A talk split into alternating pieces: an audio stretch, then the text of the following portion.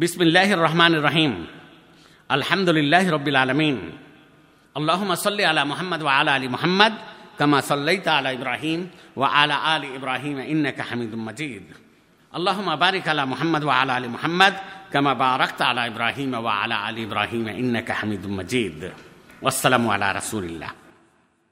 সম্মানিত ভাইরা আমার, সম্মানিতা বোনেরা আমার, আসসালামু আলাইকুম রহমতুল্লাহি ওবরাকাত আপনাদের সামনে যে বিষয়কে লক্ষ্য করে কথা বলার ইচ্ছা করেছি, সে বিষয়টি হল, কীভাবে রমজান মাসের প্রবেশ ক্রিয়া সাব্যস্ত হবে?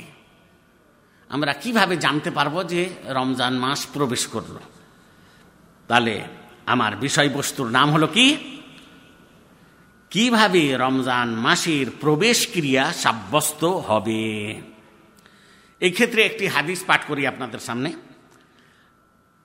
عن ابي هريره رضي الله عنه قال ذكر رسول الله صلى الله عليه وسلم الهلال فقال اذا رايتموه فصوموا واذا رايتموه فافطروا فان اغمي عليكم فعدوا ثلاثين সহিহ মুসলিম অর্থ আবু হরের রদি আল্লাহ আনহ হতে বর্ণিত তিনি বলেন যে আল্লাহ রাসুল সাল্লাহ আলী আসাল্লাম একদা চাঁদের আলোচনা করছিলেন।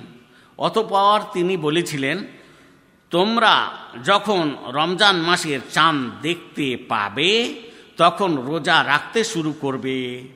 এবং যখন সওয়াল মাসের চাঁদ দেখতে পাবে, তখন রোজা রাখা ছেড়ে দিবে। কিন্তু যদি কোনো সময় তোমাদের উপর আকাশ মেঘাচ্ছন্ন হয় এবং চাঁদ দেখতে সক্ষম না হও তাহলে মাসের ত্রিশ দিন পূর্ণ করে নিবে। এই হাদিসটি শাহী মুসলিম গ্রন্থের মধ্যে উল্লিখিত হয়েছে।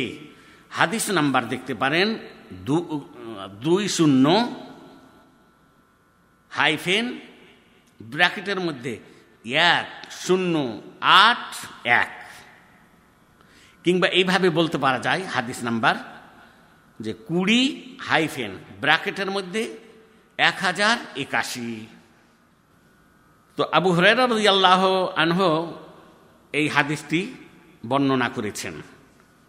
এর দ্বারা আমরা উপদেশ পাচ্ছি যে নবচন্দ্র দেখার পর আমরা রমজান মাসের রোজা রাখব এবং নবচন্দ্র দেখার পর রমজান মাসের রোজা রাখা বন্ধ করব।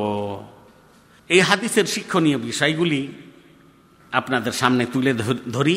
এক নম্বর বিষয়, এই হাদিসটির দ্বারা বোঝা যায় যে রমজান মাস প্রবেশ করেছে কি না, এই রকম সন্দেহের দিনে রোজা রাখা বৈধ নয় এবং রমজান মাসের নবচন্দ্র সাবান মাসের ত্রিশ তারিখের রাত্রিতে বা নিশাকালে যদি আকাশ মেঘাচ্ছন্ন হওয়ার কারণে দেখা না যায়, তাহলে সাবান মাসের ত্রিশ তারিখে রমজান মাস প্রবেশ করেছে বলে ধারণা করে রোজা রাখা জায়েজ নয়। দুই, রমজান মাস প্রবেশ না করার পূর্বে রমজান মাসের রোজা রাখা ওয়াজেব বা অপরিহার্য নয়। এবং রমজান মাস প্রবেশের বিষয়টি সাব্যস্ত হয় রমজান মাসের নবচন্দ্র প্রত্যক্ষ করার মাধ্যমে অথবা উক্ত নবচন্দ্র প্রত্যক্ষ করার সাক্ষ্য প্রমাণের মাধ্যমে। তবে যদি রমজান মাসের নবচন্দ্র সাবান মাসের ত্রিশ তারিখের রাত্রিকালে আকাশ মেঘাচ্ছন্ন হওয়ার কারণে অথবা কুয়াশার কারণে দেখা না যায় তাহলে সাবান মাসের ত্রিশ দিন পূর্ণ করে নিতে হবে। তারপর রমজান মাসের রোজা রাখা অপরিহার্য হয়ে যাবে। সাবান মাসের উনত্রিশ তারিখ দিবাগত সন্ধ্যায় চাঁদ দেখা প্রমাণিত হলে পরদিন থেকে রোজা রাখতে হবে। নতুবা সাবানের ত্রিশ দিন পূর্ণ করার পর রোজা রাখা শুরু করতে হবে। তাহলে এই বিধানটি আমরা পেলাম যে আমরা কখন রোজা রাখব আর কখন রোজা রাখা পরিত্যাগ করব। আল্লাহ তালা যেন সঠিক পন্থায় আমাদেরকে রোজা রাখার তৌফিক দান করেন এবং রোজা যেন আল্লাহ তালা আমাদের কবুল করেন। আসসালামু আলাইকুম রহমতুল্লাহ বারাকাত